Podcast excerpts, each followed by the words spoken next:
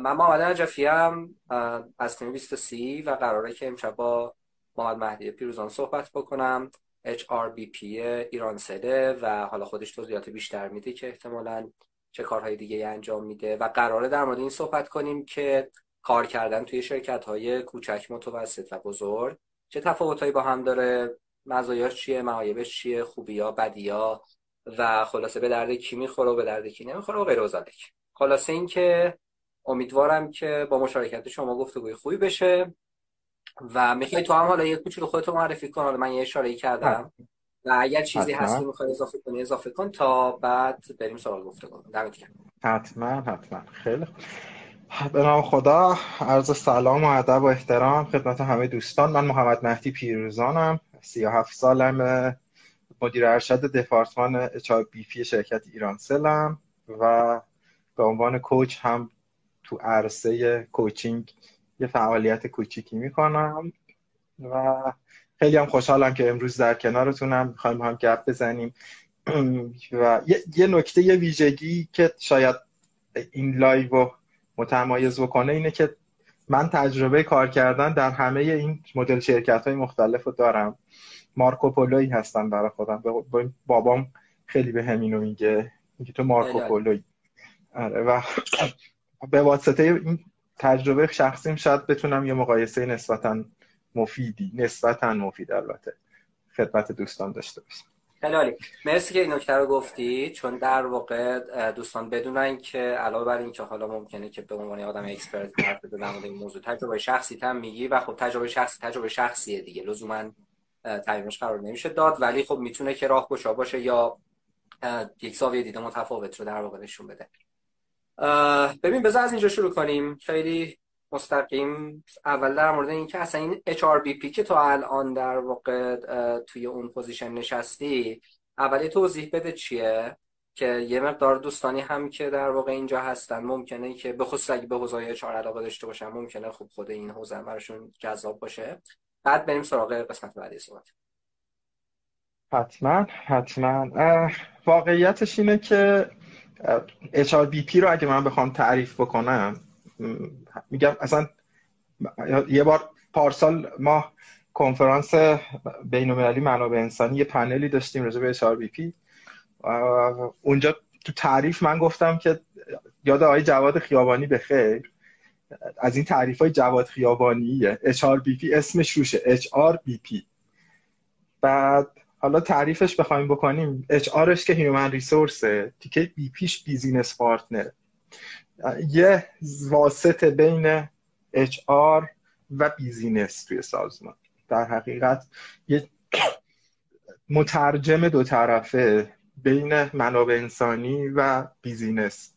برای اینکه این دوتا تقریبا دوتا کشور مختلفن دوتا سرزمین مختلفن. و و HRBP میاد این وسط. میشه یه سفیر دو جانبه یه مترجم دو جانبه. برای اینکه بتونه زبون business رو بیاره تو HR زبون HR رو برداره ببره تو business. و این تعامل و align شدنه به شکل خیلی خوبی بین منابع انسانی و بیزینس شکل بگیره. خیلی عالی. دمت گرم. ممنون. متشکرم. خب حالا چی شد که ما گفتیم که با تو گفتگو کنیم و اصلا من با تو که صحبت کردم تو گپی که می‌زدیم به این موضوع رسیدیم.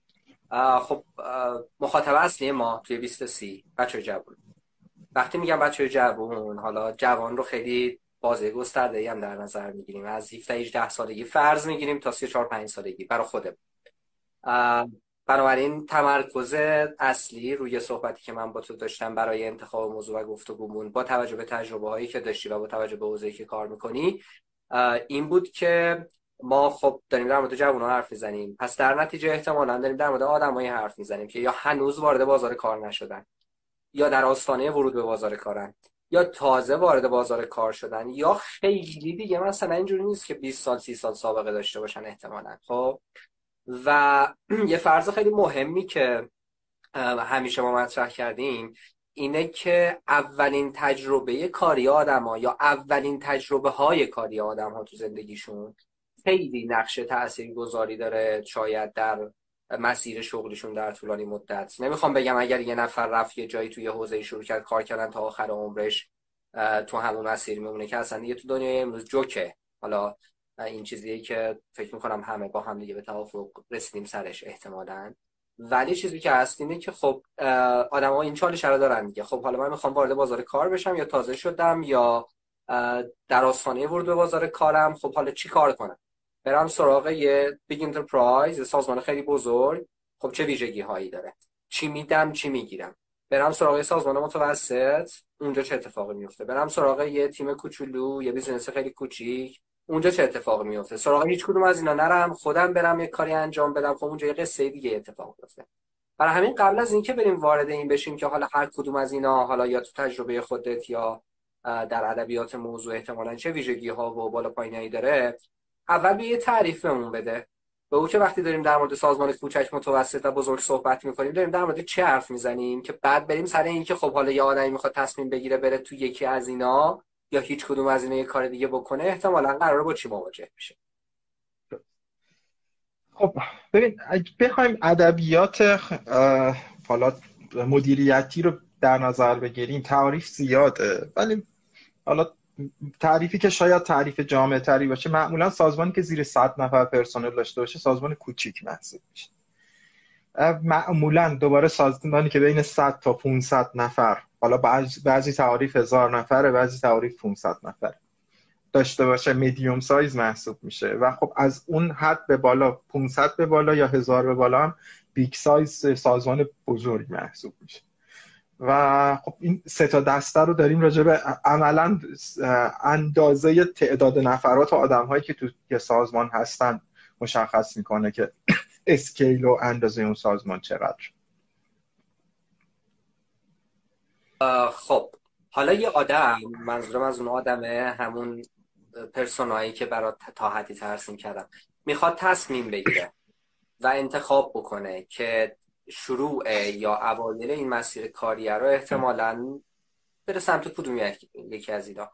هر کدوم از اینا چی دارن چی میدن چی اضافه می‌کنن به من؟ یه ذره برابر حالا اون تجربه شخصی تو می‌خوای اول بگو یا نمی‌دونم هر جور صلاح می‌دونی می‌تونیم یه بار از همین تجربه آخرت که در واقع توی سازمان خیلی بزرگی در واقع مشغولی در درگیری صحبت کنی. حالا این دیگه بستگی به اولویت خودت. ترکیبی میگم. ترجیح همینه که ترکیبی بگم. من در طول روز شاید حداقل روزی یه دونه دو تا صحبت با جوانای زیر سی سال بعضن دارم که اتفاقا میان همین فضاهای گپ و گفت با هم داشته باشیم. اومدن توی بیگ کمپانی شروع کردن به کار کردن. اسم ببرم اشکال نداره که. اومدن توی ایرانسل دارن کار می‌کنن. خب. و مثلا و و بعد مثلا اگه تجربه قبلی داشته باشه یه جایی مثلا توی اسمال کمپانی قبلا کار می‌کرده. و بعد الان اومده اینجا. و خب خیلی جالبه برا من که این مقایسه ای که این جوون مثلا 28 9 ساله 27 8 ساله داره می‌کنه شاید اتفاق قشنگیه. چیزی که هممون داریم می‌بینیم و می‌تونه کمک کنه. من یکیشو مثال بزنم. مثلا چند روز با یک جوونی داشتم صحبت می‌کردم می‌گفت من شرکت قبلی تو حوزه مثلا استراتژی و توسعه کسب و کار همه کارهای شرکت بودن و اونجا مثلا یه شرکت 50 60 نفره بود. همه کارش دست من بود. حرفم رو گوش می‌دادن. بیزینس فلان می نوشتم رو هوا می‌زدن. اصلا حرف می‌زدم صحبت می‌کردم. آخه اومدم اینجا نشستم دارم ایده میدم. از هر ده تا ایدم هشتاشو قبول نمی‌کنن. دو تاشو به زور قبول می‌کنن. و بعد میگن نه اصلا تو این تیکه رو نرو فقط برو تو اون تیکه خودت کار کن. و این یه خورده برای من سخته. و دقیقا همین اینجا همون جاییه که من با بچه ها میگم آقا فرق بین یه small company و یه big company همینجاست. یعنی مهمترین نکته که وجود داره اینه. مثال HR ی بزنم. شما وقتی میری توی کمپانی 50 نفره نهایتا یک یا دو نفر نفر HR داره. و این یک یا دو نفر صفر تا صد منابع انسانی اون شرکت رو داره انجام میده. جذب می‌کنه کار ساختار انجام میده کار job profile انجام میده کار آموزش داره انجام میده کار استراتژی منابع انسانی انجام میده. در کنارش کار grading داره انجام میده در کنارش کار mentoring انجام میده. همه حوزه فرهنگ سازمانی رو داره کار می‌کنه و و و. بعد میای توی big company که مثلا HR ش هفتاد نفره. انقدر کار تخصصی شده؟ یعنی تو مثلا فقط کارشناس جذبی تو فقط کارشناس مثلا فرهنگ توسعه فرهنگ سازمانی. تو فقط کارشناس توسعه ساختار سازمانی. تو فقط کارشناس حقوق دستمزدی. تو فقط کارشناس حوزه حضور و غیابی. کارشناس رفاهی.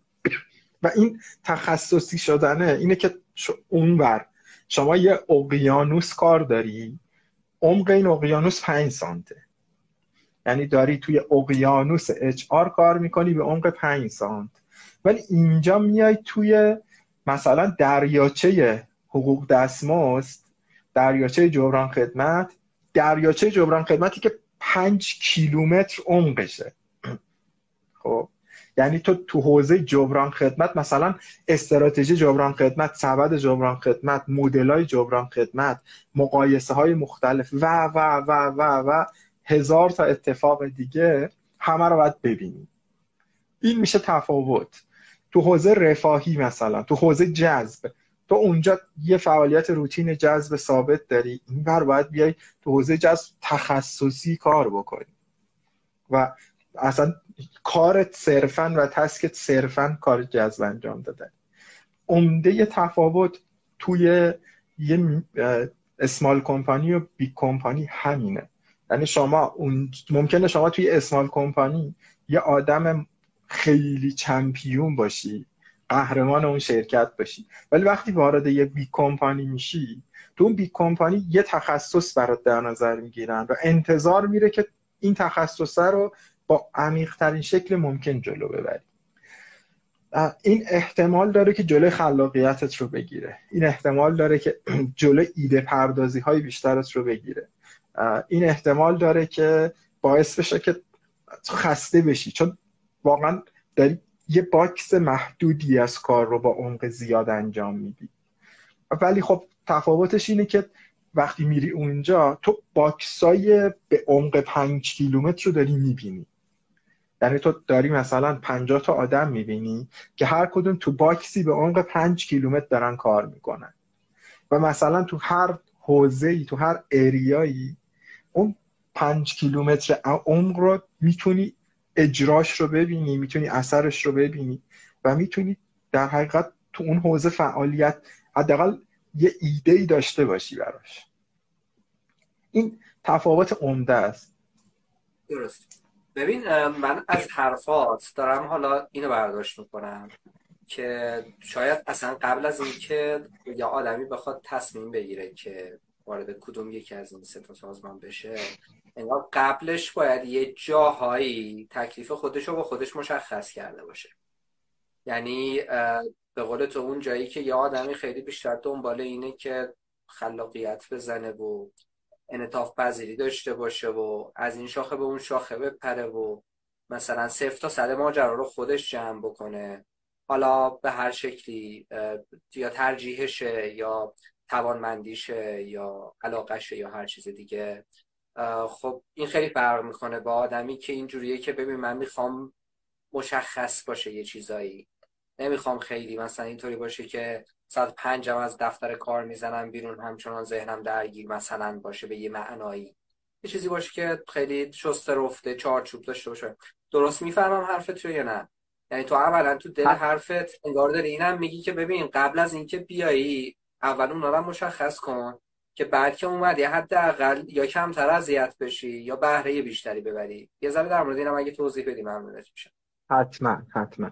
ببین ما یه مفهومی داریم به اسم generalist. یه مفهومی داریم به اسم specialist. خب؟ دقیقا تفاوت این دوتا توی این تایپ های مختلف شرکت ها مشخص میشه. شما وقتی یه IT engineer هستی یه generalist ی. یعنی چی؟ یعنی مثلا یه شرکتی که 50 نفر پرسنل داره یه نفر IT man داره. طرف ویندوز عوض می‌کنه اسمبل می‌کنه کابل کشی انجام میده. شبکه شرکت رو نگهداری می‌کنه. بعد این سیستم های مثلا قطع برق و جنراتور و اینها رو هم حواسش هست. همه این کارا رو داره یه بخشی یه نوکی میزن خب. عملا 44 ساعت در هفته فرصت داره. عملا نمی‌تونه عمق پیدا کنه تو هر کدوم از اینا. سایت شرکت رو داره نگهداری می‌کنه. حالا و و و. ولی وقتی میای مثلا توی شرکت 500 نفره حوزه آیتیت مثلا میشه 10 نفر. یه نفر آدم میشه مسئول مثلا نگهداری از کامپیوترها. این فقط کارش سخت افزار نرم افزار کامپیوتر. یه نفر میشه کابل کشی و شبکه و اینها. یه نفر میشه کار مثلا کد زدن و دیولپر بودن. خب. و حالا گفتم یه مثال غیر اشعاری هم بزنم تو دوستان ببینن. همه حوزه ها به همین شکله. واقعیتش رو بخواید. یعنی هر چی سایز یک کمپانی بزرگتر میشه این جنبه generalist ی کوچکتر میشه جنبه specialist ی بزرگتر میشه و شما متخصص میشی در حقیقت توی یه حوزه کاری. دقیقا نکته که وجود داره اینه. یعنی اگه شما می‌خوای بری توی یه شرکت big company big size باید بدونی که تو big size generalist هیچ جایگاهی نداره. big size شما متخصص یکی از حوزه های عملیاتی و عملکردی اون سازمان خواهی بود. و باید اینو بپذیری عملا. بسته به فرهنگ سازمان ممکنه یه فرهنگ یه سازمانی اجازه مشارکت تو بقیه حوزه ها هم بده حتی. ولی باز شما time شاید زیاد نداشته باشید. شما باید نهایتا 80 درصد زمان تو تو کار خودت کار کنی 20 درصد time تو بذاری مثلا بری نوکی بزنی تو بقیه حوزه ها و خیلی اتفاق اتفاق مهمی نخواهد بود. یه نوک زدنه. و این, این یه تیکه مهمترین نکته است. اینکه مشخص بکنی که من آدم انجام دادن یه تسک ثابت و روتین به عمق پنج کیلومتر هستم یا نه؟ من دوست دارم توی یه اقیانوس بزرگ به عمق پنج سانتی حرکت بکنم. این خیلی متفاوته واقعیتش رو بخوام و یه یادی هم بکنم با اجازه از دکتر صدر خدا رحمتشون کنه. اولین بار اصطلاح اقیانوسی به عمق 5 سانتی متر من از دکتر صد شنیدم. ما با هم زیاد گپ و گفت کردیم هر روز همدیگه رو تو سایپا می‌دیدیم. و همیشه من بهش می‌گفتم آقا شما خیلی آدم با سوادی هستی. گفت مهندس فیروزان من یه اقیانوسم با عمق 5 سانتی متر خیلی نگاه نکنم کلا 5 سانتی متر و البته اینجوری نبود. واقعا آقای دکتر صد خدا رحمتش کنه یه اقیانوس واقعا با عمق 5 کیلومتر. روحش شد یه کامنتی که از دوستان گذاشته بود. حالا من همونو سعی می‌کنم با یه مقدار توضیح بیشتر ازت بپرسم. ببین آدما بازم دارم تاکید می‌کنم. اینجا مشخصا منظورم بچه جوون ترن حالا البته این معنیش نیست که این به درد بقیه نمی‌خوره توی مسیر شغلیشون به هر حال انگیزه ها یا دلایل مختلفی واسه کار کردن دارن. یکی از مهمترین که قطعا هم شوخی شوخی بردار نیستش. همین ماجرای پول دیگه. آدما کار می‌کنن حالا درست یا غلط و اینا کاری نداریم ولی خب دنبال اینن که پولی در بیارن. و خب یکی از راه های پول در آوردن اینه که بری کار کنی. حالا اینو بذاریم کنار. ولی آدما چیزای دیگه هم براشون مهمه. مثل احساس رضایت یا احساس خوشحالی از اون تجربه کاری که دارن. یا رشد و یادگیری. خب می‌خوام از اینو بپرسم که هر کدوم از این سازمان هایی که تو در موردشون حرف می‌زنی و داری می‌زنی احتمالا چه فرصت هایی از جنس رشد و یادگیری رو ممکنه واسه آدم رو داشته باشه؟ یا خب چطوری می‌تونن؟ بذار اینجوری بگم اصلا.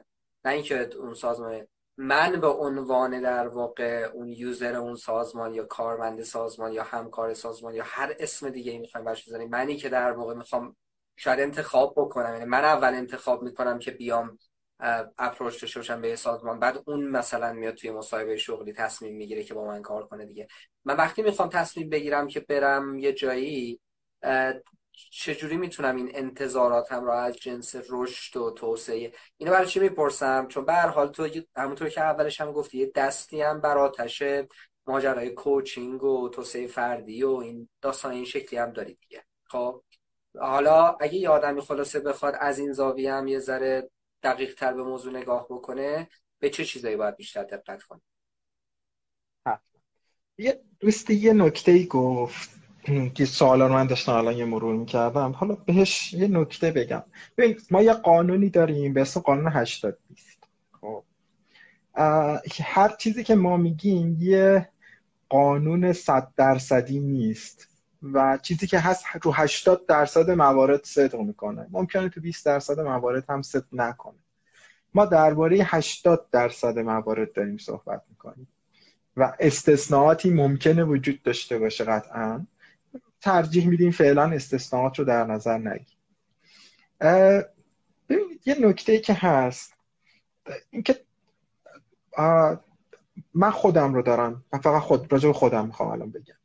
من آدم موقعی که جوانتر بودم آدم کار کردم به عنوان یه جنرالیست نبودم خب یعنی به عنوان به عنوان specialist میگم به عنوان specialist نبودم یعنی اگه جایی می‌خواستم برم کار کنم یه task روتین قرار بود در روز همون انجام بدم یا یک box مشخصی از کار من میمردم خب.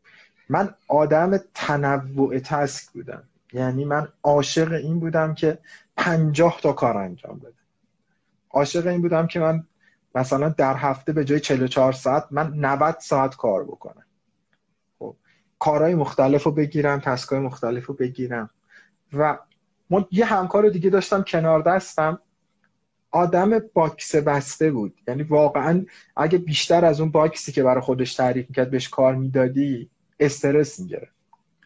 ناراحت میشه. و این خیلی به خود ما بستگی داره. اینکه آقا ما تیپ شخصیتیمون اون استایلی که باهاش بزرگ شدیم و رشد پیدا کردیم چه چیزی تو ما ایجاد کرده؟ اینکه من دوست دارم امتحان بکنم دوست دارم تلاش بکنم دوست دارم چیزای جدید ببینم یا نه؟ من دوست دارم توی محدوده امن خودم تو همین محدود. اگر چیز جدیدی بخواد اضافه بشه این منو از سیف زون خودم خارج بکنه بر من استرس ایجاد می‌کنه بر من ترس ایجاد می‌کنه. این خیلی به خود آدم و داره. ولی نکته که وجود داره اینه جنرالیست بودن یه امکان رو به شما میده که شما بتونی حوزه های مختلف رو ببینی. با یه عمق کوچی و بعد ببینی که کدومش بیشتر به دهن تو شیرین میاد. کدومش بیشتر به زائقت خوش میاد. و بری اونو عمق بدی. ممکنه دو تا رو عمق بدی ممکنه سه تا رو عمق بدی. و عملا تلاش مضاعف نیاز داره. برای اینکه بتونی عمق بیشتری توی فضاهای مختلف داشته باشی. اسپشیالیست بودن این نیاز نداره. که تو تو نیچه خودت تو نیچ مارکت خودت تو اون باریک خودت عمق پیدا می‌کنی. همونو مثلا میری دانش بیشتر پیدا می‌کنی تلاش بیشتری می‌کنی. ولی تو بازه بسته خودت. واقعا همون نکته که شما گفتی محمد. به نظر من یکی از راهکارهایی که سوال 6 نفر از بچه ها هم بود که چه جوری میشه فهمید که من آدم کدومشم یکی از راهکاراش کوچینگه. یعنی با همین موضوع که آقا من آدم کدومه که از این دوتا؟ پاشید برید پیش یه کوچ. آقا من یه چیزی شنیدم که یه همچین چیزی هست یه همچین چیزی هم هست. من به درد کدومه که از این دوتا می‌خورم؟ و کوچ همراهی می‌کنه که شما متوجه بشی که آقا آدم کدومشی. شما آدم کار زیادی تنوع مخ... زیاد کاری آدم حجم کار زیاد آدم یا نه آدم اینی که تو box خودت عمق پیدا کنی تو safe zone خودت باشی و بیشتر از این هم جلو نری. مرسی از توضیحت. در واقع این نکته که خب خیلی بستگی دارد به عوامل مختلف یه چیزی که واقعا باید بهش توجه کنیم. کاملا نکته درستیه. یه کامنتی حامد گذاشته از این جنس که خب دیگه اقیانوس 5 سانتی متر جواب نمیده. generalist بودن. این معنی نمیده دیگه. علم خیلی گسترده شده و خلاصه نوع نگاه به علوم علوم مثل مدیریت هم در واقع بهتر که سطحی نباشه.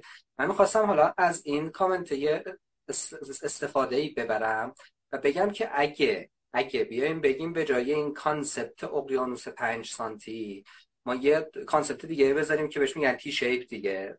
قطعا باش آشنایی. که آدم ها در واقع توی سطح مثل اون حرف T که اون بالاش هست. یه چیزی رو کاور می‌کنن یه چیزایی رو می‌دونن بعد یه جاهایی عمیق میشن در واقع. خب اگه این concept رو جایگزین کنیم چون concept اقیانوس 5 سانت اینجوریه که انگار یه آدمی که کلا مثلا 5 سانت همه جاش دیگه. ولی واقعیت اینه که نه می‌تونه اینم نباشه می‌تونه ترکیب از این دوتا باشه. و اگه با این اپروچ با این اپروچ تی شیپ در واقع بیایم بگیم که خب حالا یه راهش اینه که آدم بره پیش کوچ و کوچ کمکش کنه. یه راه دیگه هم می‌تونه این باشه که اون جایی که من فرصت اینو دارم که مواجه بشم با تجربه های مختلف این فرصت رو از خودم دریغ نکنم. یعنی چی؟ یعنی مثلا یه جوان 21 دو سه چهار ساله این امکان رو داره که بازه های زمانی واسه خودش تعریف کنه. مثلا سه ماه بره تو شرکت X در صنایع مثلا FMCG و اونجا مثلا توی حوزه مثلا marketing کارآموز باشه. بعد مثلا چه می‌دونم دو ماه بیاد بره توی business کوچولوی استارتاپ مثلا فرض کن چه می‌دونم یک کار دیگه انجام بده. یعنی انگار که یه دوره خلاصه از این شاخه به اون شاخه میپره. و این همین فرصت رو میده که اون نگاه بازتر نسبت به موضوعات مختلف رو به دست بیاره. و این فرصت رو بهش هم میده که بفهمه که احتمالا کجا لنگرش گیر کرده. که اونجا دیگه مثلا خلاصه شیرجه بزنه اونجا رو مثلا 5 کیلومتر بره پایین. به نظرت اگر این کانسپت تی شیپ و این فرصت مواجهه با تجربه مختلف رو با هم مرج کنیم و جایگزین اقیانوس 5 سانتی کنیم این کامنتی که اومده بود می‌تونه تا یه حدی در واقع احتمالا کمک بکنه که ما حالا با یه روی کرده دیگه به این موضوع بپردازیم یا اینکه بازم فکر می‌کنه این چیزی که من گفتم ناقصه. یه ذره در مورد این یه حرف بزنیم ممنونت میشم. نه نکته که شما گفتید دقیقا نکته بود که خود من گفتم. یعنی من گفتم یه جنرالیست حوزه های مختلف رو می‌بینه و یه جایی که علاقه من میشه اونجا رو عمق میده. و این یه فرصت برای جنرالیست. دقیقا دقیقا با آره ادبیات ببین حرف من اینه. می‌خوام بگم ممکنه یه جایی تو عمیق هم بشی ولی بازم انتخاب تو رفتن توی سازمان بزرگ نیست. دقیقا. یعنی می‌خوام بگم اینکه تو چقدر کجا عمیق میشی لزوما نسبت مستقیم با این نداره که هر چقدر من متخصص تر شدم توی حوزه حتما سر از سازمان بزرگ در میارم. هر چقدر این طرف چون همین الان هم خودت می‌دونی سازمان های بزرگی هستند که کالچرشون رو یه جوری شکل دادن که ممکنه اتفاقا یه جاهایی توی تیم های آدم های جورنالیست باشن دیگه. یعنی چون ساختارش خوندن به کوچیک در عجایل تر شدن و, و هزار کار دیگه. یه ذره حالا اگر توضیح هم در مورد این هستش من دوست دارم بشنوم. حتما. حتما. یه نکته من بخوام من یه مثال بزنم. من دو هفته پیش با یه خان دکتری یه مصاحبه داشتم. ایشون دکترای بازاریابی. آره الان تو من خواستم بگم اول بگو وقتی میگی دکتر منظورت چیه و اینو به عنوان ارزش داری میگی یا به عنوان توصیف؟ دکتر بوم دکتر بازاریابی و مدیر ارتباط با مشتریان یه شرکتی که اسمشو همه شنیدن احتمالا. و نکته جالب اینه که ایشون تو مصاحبه تکنیکال ما که توضیح مدیریت ارتباط با مشتریان ازش نزدیک ده دوازده تا مصاحب سوال تخصصی پرسیدیم. صرفا یه دونه یا دو تا سوال تونست درست جواب بده. و اصلا یه سری اصطلاحات و یه سری موضوعات خیلی کلیدی رو تو این حوزه اصلا بلد نبود این آدم. و تهش مثلا این آدم شاید اسمش الان تو اینستاگرام سرچ بکنید یه صفحه چند کی داره که توش داره توضیح میده و خیلی و تهش برگشت گفت آقا این تجربه مصاحبه که من با شما داشتم خیلی برای من لذت بخش بود. برای اینکه من فهمیدم که خیلی جاها خیلی چیزها رو نمی‌دونم. خب. نکته همینجاست. به خاطر اینکه اون آدم به نظر من یک مدیر جنرالیسته. یعنی اون آدم مثال مثال می‌زنم مثالم اینه که اون آدم در حوزه تحلیل رفتار مشتری تنها چیزی که تو ذهنش شکل گرفته اینه که من باید یه سری پرسشنامه بدم با اکسل تحلیل بکنم و بعد یه خروجی داشته باشم که این خروجیه رو ببینم چند تا مشتری ازم راضی هم چند تا ناراضی هم. وقتی یه مفهومی به عنوان کاستومر جرنی ازش پرسیده میشه جالبیش اینه که پایان نامه دکترای این بنده خدا راجع به کاستومر جرنی بود. خب. ولی وقتی راجع به کاستومر جرنی مپینگ جرنی کاستومرها استپای مختلفش سوال میشه نتونست پاسخ بده. راجع به شاخص MPS ازش سوال شد نتونست پاسخ بده. خب. یعنی یه سری اصطلاحاتی که اصطلاحات تخصصی دقیقا تو حوزه کاری خودشه. و بهشان من گفتم گفتم آقا تمام تجربیات شما ارزشمنده همه اتفاقات شما و سابقا خیلی سابقه طولانی داره بیش از ده سال سابقه داشت. حتی این مدیر جنرالیسته. این مدیر مدیریه که نیومده دیپ کنه نالجش و دانشش رو توی حوزه مختلف.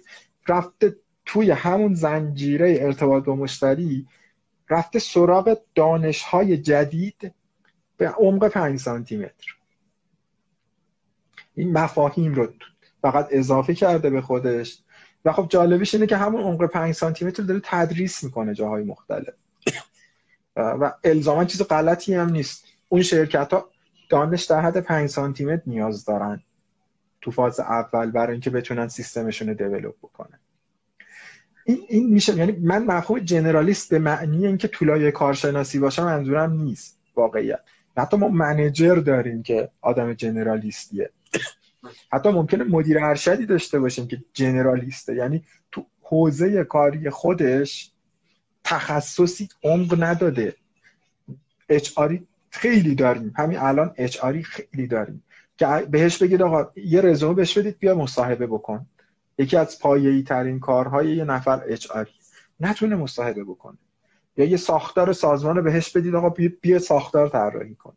نتونه این کار رو انجام بده.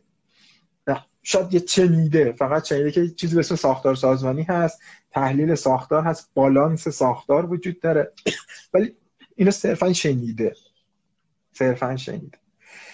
و نکته که شما میگید درسته یعنی یه آدم ممکنه علاقه بشه به دانش. یعنی مثلا من توی شرکت کوچیک کار می‌کنم. و اصلا شرکت به من یه فضای مطالعاتی داده. گفته آقا 44 ساعت در هفته تو تو پاشو بیا سی ساعت سی و پنج ساعتش رو کار کن ده ساعتش هم اون چیزی که خودت دوست داری برو مطالعه بکن. من شرکت زیاد می‌شناسم که یه همچین فضایی رو در اختیار گذاشتن. و خب اون آدم اگه آدم باهوشی باشه میره توی یه سری حوزه ها دیپ میشه عمیق میشه. و شاید اصلا به این معنی نیست که این آدم دوست داشته باشه بره تو شرکت های دیگه کار کنه. ولی این آدم داره برای خودش یه پتانسیلی ایجاد می‌کنه که اگر فردا روزی توی یه شرکت بزرگ توی اون حوزه تخصصی احتیاج بهش داشتن بابت ندونستنش و بابت دانش ناکافیش رد نشه. و این اتفاق اتفاق خوبیه که اگه یه فضایی داره برای ما ایجاد میشه که بتونیم دانشمون رو عمق بدیم در حقیقت. خیلی ممنون. من یه سوال خواستم بپرسم تا قبلش یه کامنت اومد. اون کامنت رو حالا داری می‌خونی فکر کنم. می‌خوای خودت توضیح بدی یا برات بخونم سوالو؟ از شرکت های بزرگ به کوچیک تو فاندر های استارتاپ ها اونو میگی ببین یه نکته که وجود داره من نظر شخصیمو دارم میگم و ممکنه کاملا نظر غلطی باشه. و نظر شخصی با توجه به چیزهایی که دیدم. متاسفانه ما اون نمودار دانین کروگر رو دیدیم دیگه همه درسته؟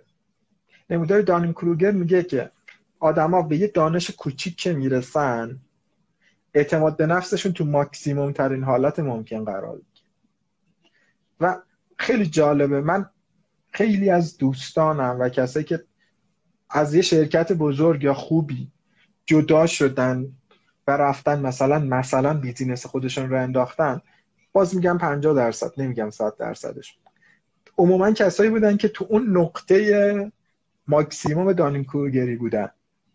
یعنی با یه دانش خیلی کوچیک گفت آقا من ته این قضیه و رفتن یه کاری رو شروع کردن. و بعد نه نشده. و اتفاق دقیقا کست خورده. و شاید خیلی از این استارتاپ هایی که راه میفته رو اگر یه تحلیلی بکنیم شاید به این نتیجه برسیم که حرف من ممکنه درست باشه.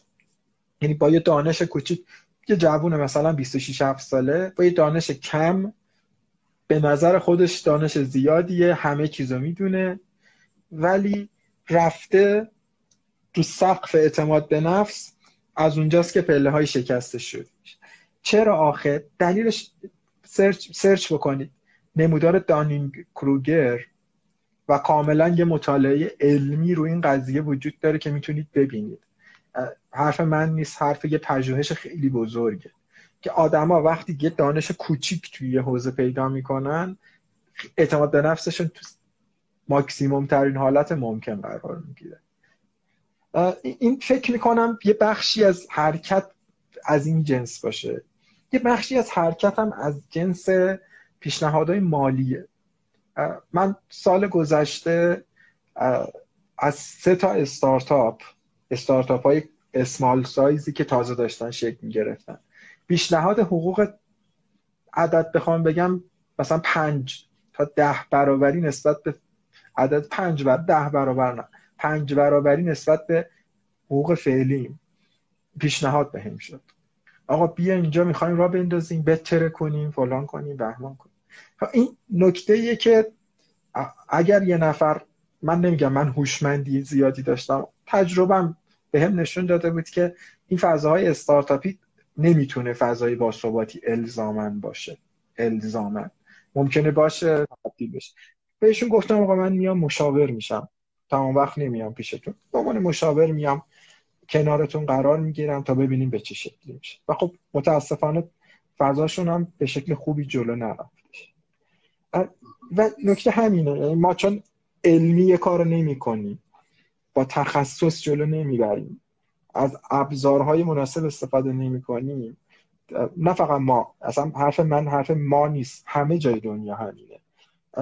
برای همینه که از هر ده تا صد تا استارتاپ یه درصد کوچیکیش موفق میشه. همش موفق نمیشه. که مرسی. ممنون که این سال هم جواب دادی. نکته که حالا خودم می‌خواستم با در میون بذارم و دوست دارم که به عنوان آدمی که هم خودت توی سازمان مختلف با سایزهای مختلف حضور داشتی هم الان خب به حال اچ توی ایران سلام هستی و به حال یه سازمان بزرگی که جزء سازمان خیلی بزرگی ایران محسوب میشه به تعبیر دیگه خب. ببین اون مخاطب خاص من بازم تاکید می‌کنم که ما فرض می‌کنیم توی 20 تا 30 مخاطب اصلی ماست خب. یه سری اقتضاعاتی توی اون سن و سال داره اون موقعیتی که توش قرار گرفته. مثل اینکه خب به حال یه سری از مسئولی من اینو زیاد میگم توی بیستاسی دوباره می‌خوام حالا اونو بیارم اینجا. یه ایده رو باید شیر کنم و فیدبک تو رو بگیرم یه سری نقشای دوران بزرگسالی هنوز رو دوشش سوار نشده. مثلا یه آدمی که حالا مثلا اواخر دهه دوم و اوایل دهه سوم زندگیشه به طور خاص تا 24 5 6 7 سالگی این آدم هنوز دانشجوه هنوز یا تو خوابگاه یا خونه پدر مادرش زندگی می‌کنه.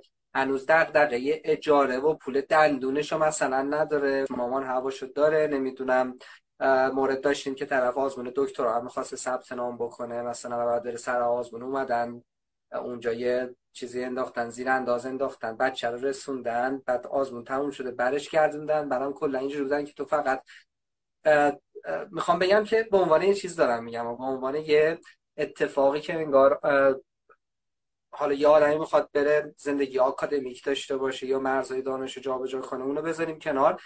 انگار یه روال عادی شده این قصه خب؟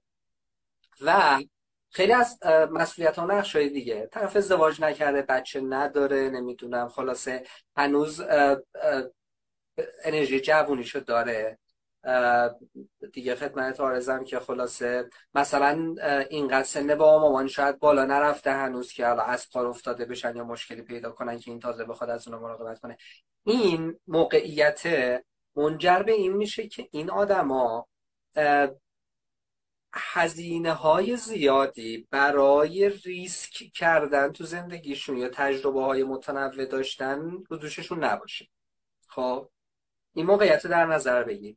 حالا اگر با این فرض بیایم بگیم که بچه هایی که جوون ترن تا جایی که امکان داره براشون نمی‌خوام بگم صد درصد انرژی سعی کنن احتمالا اول اگه می‌خوان خلاصه قوطه بخورن توی فضای کاری و خلاصه ببینن که مسیر شغلشون می‌خواد چی باشه یه ذره برن سمت اینکه احتمالا با سازمان های کوچکتر شروع کنن. یعنی همون اول نیاد بره بشینه توی سازمان بزرگ توی box باشه.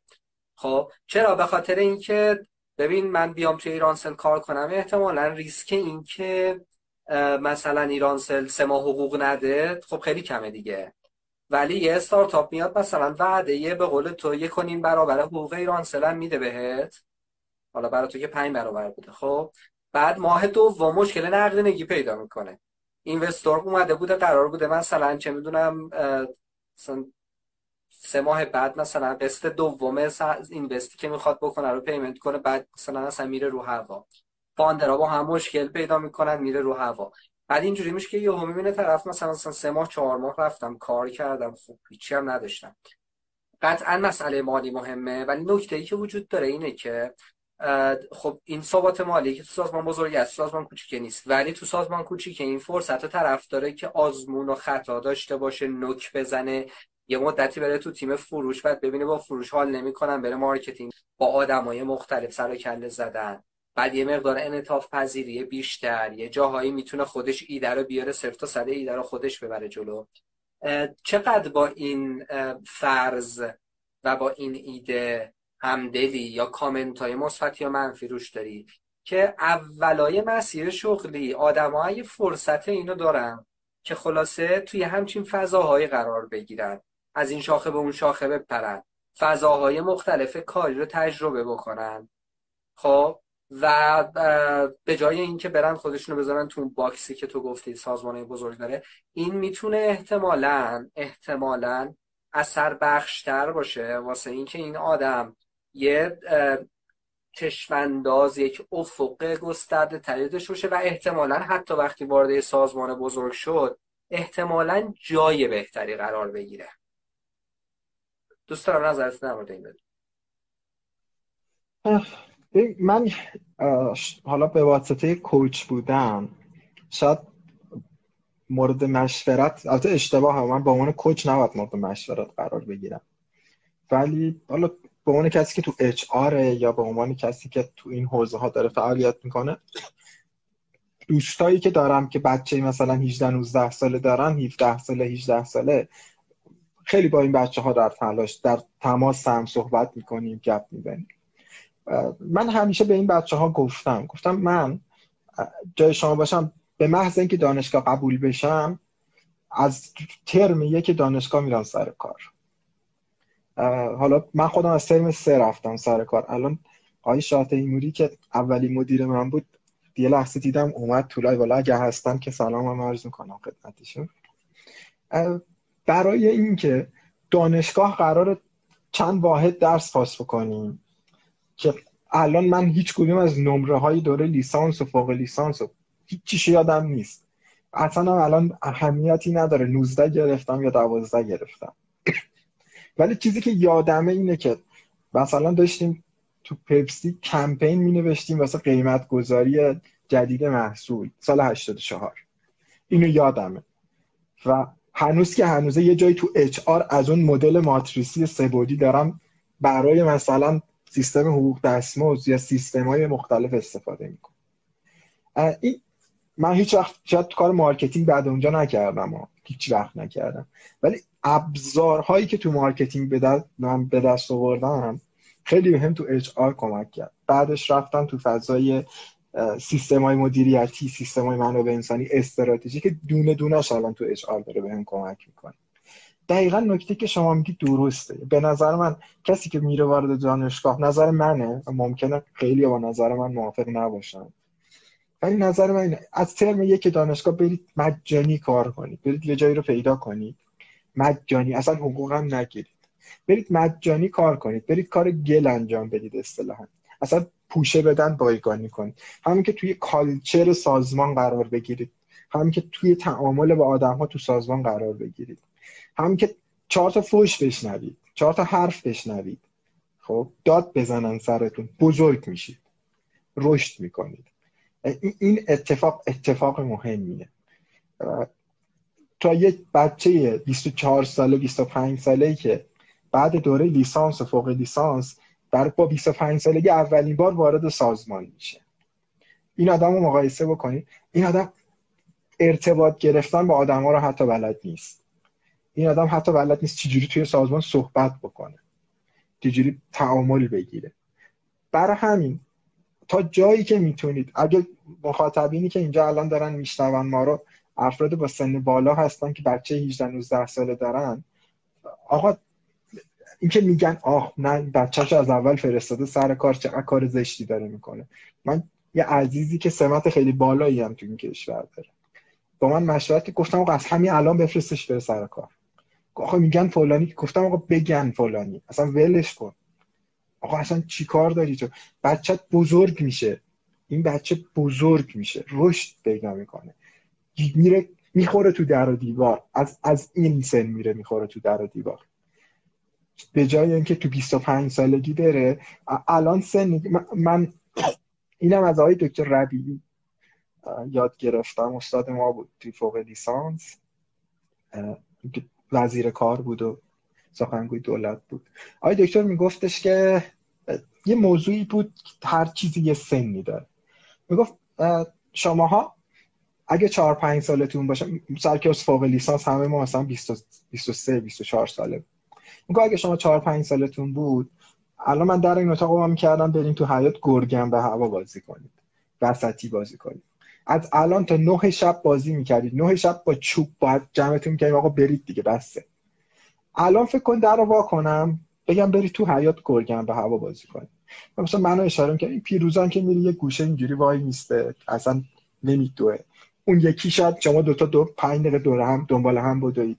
اون یکی میره یه گوشه دوباره یواشکی وای نیست اقتضاع سنتون دیگه این نیست که گرگم به هوا بازی کنید لذتی نداره براتون. اقتضاع سن یه جوون 24 5 ساله تو در و دیوار خوردن نیست واقعا. یه خورده غروره توش شکل گرفته یه خورده اون سیستم براش ایجاد شده. ولی یه جوون تو range سنی مثلا 18 19 سال اصلا میز می‌خوره تو دیوار از این یکی میاد بیرون. می‌خوره این و همین که شما میگی. میره marketing می‌بینه خوب نیست میاد میره میره سراغ فروش. میاد می‌بینه خوب نیست میره digital marketing. ولی تو 25 سالگی این کار نمی‌کنه. محتاطتر میشه. میره تو marketing. الان به من میگن که دید اینجا هم موفق نبود. اینجا هم نتونست کاری بکنه. اما به نظر من همین که شما میگید یعنی ولی یه نکته می‌خوام اینجا تکمیل بکنم صحبت شما رو. می‌خوام coaching رو هی ترویج بدم. تبلیغ نمی‌خوام بکنم. ترویج بدم فرهنگش رو. coaching می‌تونه کمک کنه به جای اون سه ماه سه ماه ها این بازه کوتاهتر بشه واقعیتش رو بخوایم. اگر coaching به معنی واقعی باشه شما میاد میگید آقا من این پنج تا حوزه علاقه دارم. بیا من با هم همراهی کنی. کدومش بیشتر به درد من می‌خوره؟ خودت همون نتیجه که می‌خوای بعد از چهار ماه تو marketing و پنج ماه تو فروش و شیش ماه تو digital marketing برسی تو همون فضای coaching دو جلسه سه جلسه تا حدود زیادی شاید بهش برسی. و به نظر من یه ابزار خوبه که می‌تونه به همه کمک بکنه. مرسی مرسی. فقط من دوست دارم این نکته ای رو بازم به عنوان یک متمم تاکید کنم. اونم به نظر می‌رسه که خب یه ذره ماهیت دنیایی که ما الان تو زندگی می‌کنیم خب تغییر کرده دیگه. نکته اولی که تو گفتی در مورد اینکه آدم بزرگا حالا پدر مادر به خصوص خیلی اوقات خلاصه چقدر دارن ظلم می‌کنن در حق بچه هاشون به این معنی که فرصت تجربه کردن کار کردن زمین خوردن وارد محیط واقعی شدن ازشون سلب می‌کنن. و دیدی دیگه مثلا اینجوریه که خب چقدر بت میدن؟ مثلا اینقدر میدن. من دو برابر میدم تو نمی‌خواد بری سر کار. تو درس تو بخون. الان کار تو درس خوندنه. یعنی اینا حواسش نیست. که در واقع این وارد فضای کار شدنه مسئله فقط درآمده نیست فقط پول نیستش که البته اونم مهمه. کلی اتفاقای دیگه از قبل این تجربه واسه اون آدم میفته که به قول تو منجر به این میشه که بزرگ بشه. این یه نکته. یه نکته دیگه حالا چون گفتی حالا چه من تو یک سازمان کوچک باشم چه متوسط چه بزرگ. چه 18 سالم باشه چه 25 سالم باشه چه 35 چه 45 چه 55 خب آره بسته به شرایطم موقعیتم خلاصه ریسکایی که می‌تونم بپذیرم منابعی که دارم. ممکنه که بستگی به همه اینا داشته باشه که من چه تصمیمایی بگیرم. ولی قبول داری که همیشه یه درصدی از این پورتفولیوی من باید تخصیص داده بشه؟ حتی فکر کنم قبول داشته باشه با توجه به حرفایی که زدی تا الان. باید تخصیص داده بشه به اینکه من خلاصه یه جایی از کامفورت زونم بیام بیرون. یعنی من ممکنه یادم 55 ساله ای باشم که توی حوزه هم اکسپرتم حالا نمی‌تونم مثلا مثل اون جوون 19 سال 80 درصد زمانم رو بذارم سر اینکه از این شاخه به اون شاخه بپرم به در و دیوار بخورم. ولی 5 درصدی که می‌تونم بذارم که مثلا 5 درصد یه کارایی انجام بدم که خارج از اون حوزه کاریمه. خب این کارو بکنم. این یه نکته. نکته دیگه این که ما می‌تونیم در واقع دوره های کوتاهی از تجربه های مختلف رو واسه آدم قائل شیم. یعنی اتفاقی که عملا میفته اینه. سوال دارم ازت می‌پرسم. یه زمانی مثلا من اینجوری بود که وارد سازمانی میشم یا وارد یه حوزه‌ای میشم 20 سال 30 سال قرار اونجا باشم. الان من می‌تونم این فرض رو احتمالا معتبر بدونم دیگه که هر آدمی ممکنه سه تا پنج سال مثلا اصلا کلا صنعتش رو عوض کنه حوزه کاریش رو عوض کنه. اصلا ترجیحات خودش عوض شه. اصلا اون شغلی که قبلا در واقع داشته و اون کاری که می‌کرده الان بی معنا شده باشه. یا نه اصلا پنج سال دیگه فرصت های جدیدی ایجاد شده باشه که الان من هیچ تصوری ازش ندارم. و در نتیجه اتفاقی که میفته اینه که خب من با یه فرصت جدید مواجهم. پس در نتیجه یه جایی جاده میپیچه منم میپیچم دیگه. خب؟ چقدر با این قصه احتمالا می‌تونه یه آدم تو هر سن و سالی. بازم همون اپروچی که تو گفتی به در و دیوار خوردن ولی با نسبت های متفاوت رو تجربه کنه محمد جان من می‌دونی من چه تو چه سنی از کامفورت زونم اومدم بیرون؟ حدس می‌زنی. سی سالگی؟ سی سالگی. که یه عدد حدسی خب. زدم. چون خودم اون موقع ها بود. من کار آره. من من مدیر بودم تو گروه خودروسازی سایپا و کارمند رسمی گروه خودروسازی سایپا بودم. رسمی شدم شاید خیلی اتفاق بزرگیه برای خیلی ها شاید. که آقا دیگه تو سی سال اونجا داری کار می‌کنی. و اصلا بیرونت هم نمی‌تونن بکنن. این فکر می‌کنم یه کامفورت زون خیلی بزرگه. که آقا من من سی سالمه الان مدیرم تو گروه خودروسازی سایپا و رسمی هم شدم. و خب آقا بشین همونجا دیگه. و خیلی جالب بود. موقع که من می‌خواستم از سایپا بیام بیرون شاید بزرگترین کسایی که هی داشتن به من می‌گفتن که نکن چه کاریه مادرم بود. بابا تو همه می‌خوان رسمی بشن. تو رسمی می‌خوای بیاد بیرون یعنی چی؟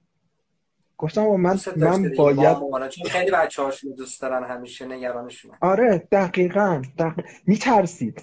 مادر من میترسید پدر من من پدرم خیلی همیشه به تصمیم های من احترام می‌ذاره. همیشه.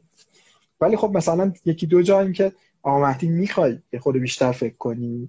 مثلا به نظرت گفتم نه من تصمیممو گرفتم. و من تو سی سال من تو سی سالگی از کامفورت زون خودم که کارمند رسمی مدیر در گروه خودروسازی سایپا بود اومدم بیرون. و شروع کردم جاهای دیگه کار کردن. تو در دیوار خوردن تجربه های تلخ داشتن اذیت شدن. و دونه دونه اون تجربه ها رو الان با افتخار و سربلندی تعریف می‌کنن و ولی می‌دونید فرقش چیه؟ اینکه می‌تونست این هفت سال این هفت سال همونجا باشه و من همونجا باشم و هیچ تغییری برام اتفاق نیفتاده باشه. ولی الان من تو این هفت سال به جرأت میگم اندازه 20 سال بزرگ شدم. با در و دیوار خوردن بزرگ شدم. با رفتن و نشدن بزرگ شدم. و این پیشنهادی که حالا یه خانمی نوشته بود که ما که سنمون بالاتر رفته چی؟ من تو سی سالگی شروع کردم تو در و دیوار خوردن. به نظر من سن بدی هم نیستش. حد من تو سی سالگی با داشتن زن یه دونه بچه و مستجر بودن شروع کردم به در و دیوار خوردن. یعنی می‌خوام بگم همون شرایطی که محمد میگه که هرچی جلوتر میری قابلیت ریسک پذیری کمتر میشه. من تو اوج شرایطه که اون بر کامفورت زون هم یه کامفورت زون کاملا بسته عالی بینظیر بود. مدیر کارمند رسمی گروه خودروسازی سایپا ولی این بر اینکه نمی‌دونی بیای بیرون نمی‌دونی چه خبره دنبال چی رفتم؟ دنبال اینکه بزرگ بشم. دنبال اینکه یاد بگیرم. دنبال اینکه تجربه جدید بکنم. دنبال اینکه صرفا اون نالجی که به داده شده بود حس کردم بسم نیست. و رسیدم به کجا؟ رسیدم به صنایع مختلف امتحان کردم. رسیدم به صنعت تلکام. و تو صنعت تلکام دیدم این همونی که دوستش دارم. این همونی که دانش اچ آرش بروزه این همونه که نمی‌تونه به روز نباشه. این همونیه که اچ آر توش نقش مهمی داره. اچ آر توش بلده. اچ آر توش بزرگه. اچ آر توش مهمه. و رسیدم اینجاییه که اونجایی که باید پیدا می‌کردم. و اون همون دقیقا نکته شما. قلابم رو انداختم. و خب تو خود تلکام هم جابجا شدم. هم اول موبینت اومدم ایرانسل و خود این جابجا شدن حتی توی صنعت توی حوزه مشخص باز باعث شد که این کیپبیلیتی و قابلیت های درونی من تغییر پیدا بکنه. چون بازم کالچر شرکت به شرکت متفاوته. نترسن. نترسن. از کار کردن تو شرکت کوچیک نترسن. من جایی بودم که با تقریبا 120 نفر پرسنل دو نفر منابع انسانی داشت. همه کار اشعار می‌کردیم. همه کارشون. وارد شرکتی شدم که با 200 با 180 نفر پرسنل رفتم اچ آرش راه انداختم از صفر. روزی که داشتم میمدم بیرون 500 تا پرسنل داشت. و 8 نفر 7 نفر یا 8 نفر تیم اچ آرش بود. خب. الان جایی هستم که یه تیم کامل بالغ با فرآیندهای پخته اچ آر داره. و من هر روز دارم توش یاد می‌گیرم و دارم لذت می‌برم. خیلی تفاوت داره. یعنی میگم کوچیک بزرگ متوسط اسکیل های مختلف. خیلی تفاوت داره که شما از اول اول اگه بیای توی شرکت بزرگ تو 18 19 سالگی شروع کنی اون اتفاق شاید خوبه نیفته. ولی بری تو دوره تحصیل 6 سال 5 سال. شرکت های کوچیک رو تجربه کنی فضاهای مختلف رو تجربه بکنی و تهش با یه تجربه با یه کوله ای از یه سری اتفاقات خوب و دانش حالا بیای و خودتو عرضه بکنی توی شرکت بزرگ. حتی یه چیزی اضافه کنم. اونم اینه که اینکه ما داریم تو چه کانتکسی حرف می‌زنیم هم باید حواسمون باشه. متاسفانه خیلی از سازمان بزرگ تو ایران و خیلی از الان خیلی بهتر شده و خیلی از دانشگاه هایی که حالا عملا در واقع درصد زیادی از اون آدمایی که داریم در موردشون حرف زنیم این 18 تا 20 خورده ای رو تو دل خودشون دارن. این کالچر این که مثلا آدم فرصت اینو داشته باشن برای دوره هایی بتونن برن حالا یا اجباری یا اختیاری کارآموزی بگذرونن رو نداریم. یعنی مثلا تو جاهای دیگه دنیا زیادی نمی‌بینی که اینطوریه که طرف مثلا داره مستر ام بی ای می‌خونه مثلا یا حالا هر رشته دیگه ای و تو صنعت مشابه این امکان رو داره که بره یه بازه زمانی حتی با دریافت یه حقوق حداقلی وارد اون سازمان شه و اون سازمان هم یه پروگرامی داره واسه این قصه. اخیرا یه اتفاقایی خیلی جدیتر داره میفته حالا ما با هم که صحبت می‌کردیم فکر کنم صحبت چیز شد. مدرسه اشتغالی شد که شما توی ایران سل در واقع ایران سل بله.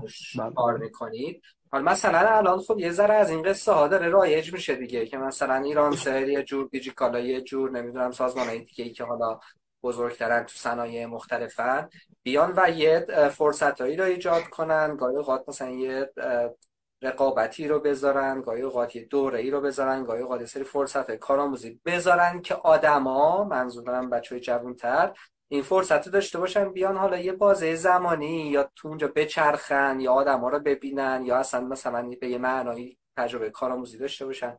خلاصه می‌خوام بگم این قصه هم می‌تونه خیلی کمک بکنه. معنیش این نیست که حالا حرفی که من زدم حتما من برم یه سازمان کوچولی مثلا ده نفر پیدا کنم که همه اینا باشه. این نک زدن از این شاخه به اون شاخه پریدن. در واقع به این معنی هستش.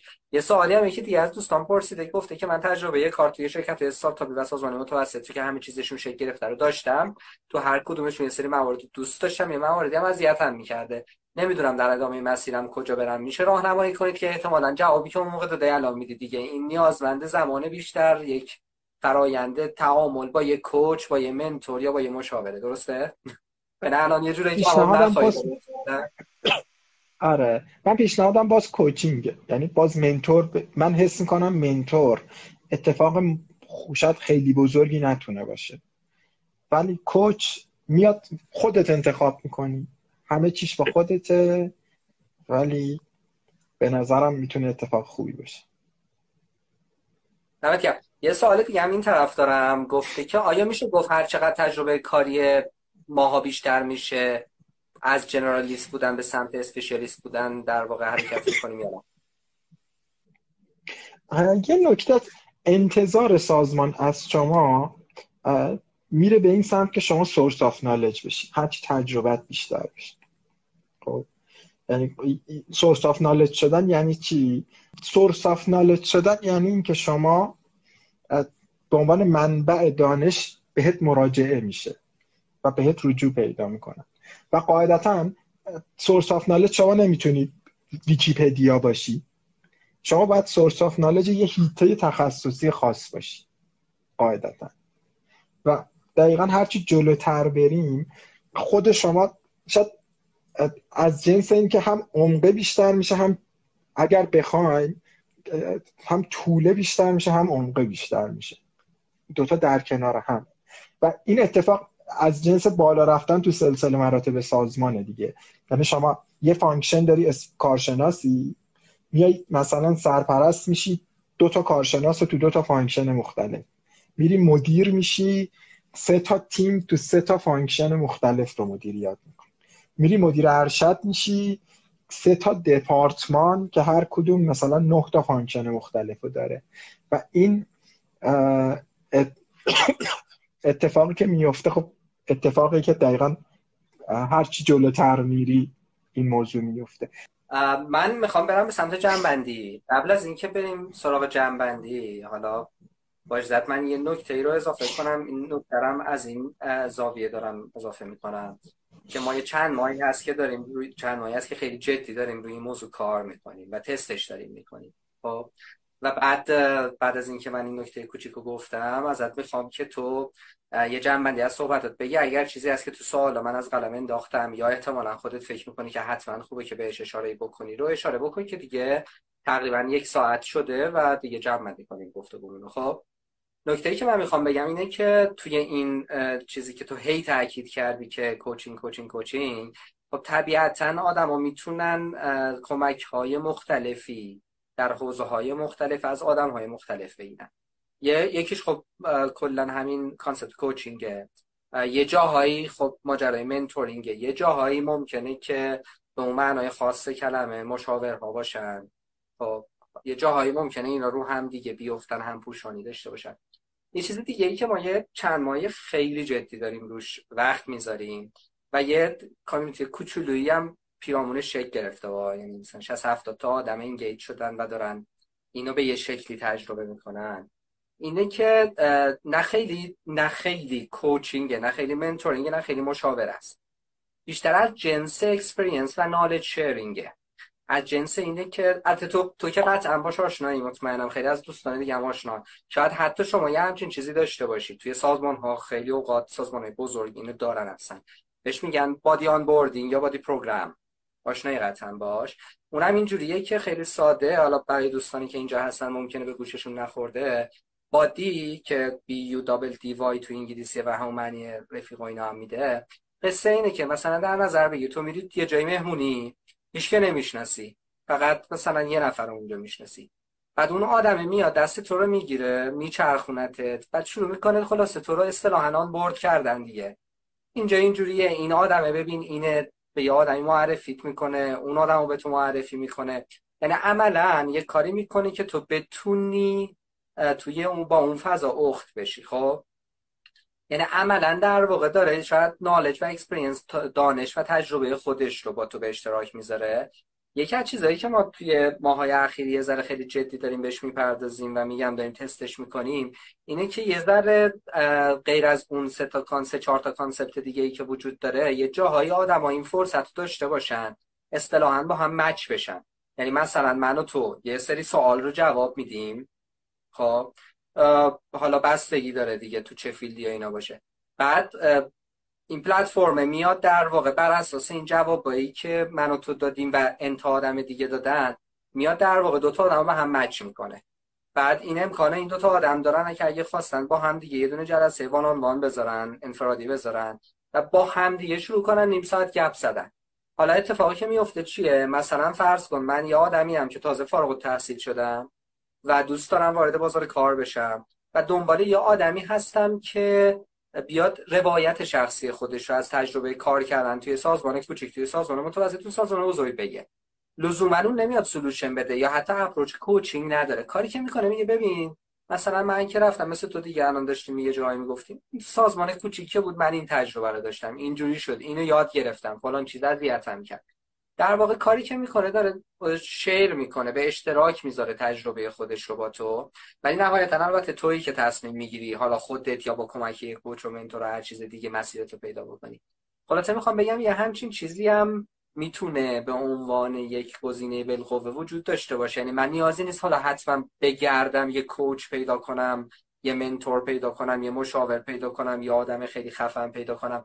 ممکنه همون آدمی که سال بالایی من بوده الان رفته توی بیزینسی و داره الان کار می‌کنه همون آدم بیاد تجربه خودش رو به اشتراک بذاره. یه نکته بگه که اون نکته مثل یه دونه نور کوچیک چرا قوه به من کمک کنه. اینو خواستم فقط یه اشاره بکنم. بعدی بریم به سمت جنبندی. آخر گفتگومون و آخر صحبتمون در مورد تفاوت‌های کار کردن در شرکت‌های کوچک متوسط و بزرگ. آیا نکته ای هست که بخوای بیشتر تاکید کنی؟ یا نکته ای هست که از قلم افتاده باشه که حتما بخوای الان بهش اشاره کنی قبل از خدافظی یا نه؟ والا من تلاشم این بود که خود استوری تیلینگ داشته باشم بیشتر. سعی کردم اون جاهایی که میشه با داستان نکاتی که تو ذهنم بوده بگم. برای همین حس می‌کنم میشه خیلی حرف زد ولی خب احتیاج به زمان هستش.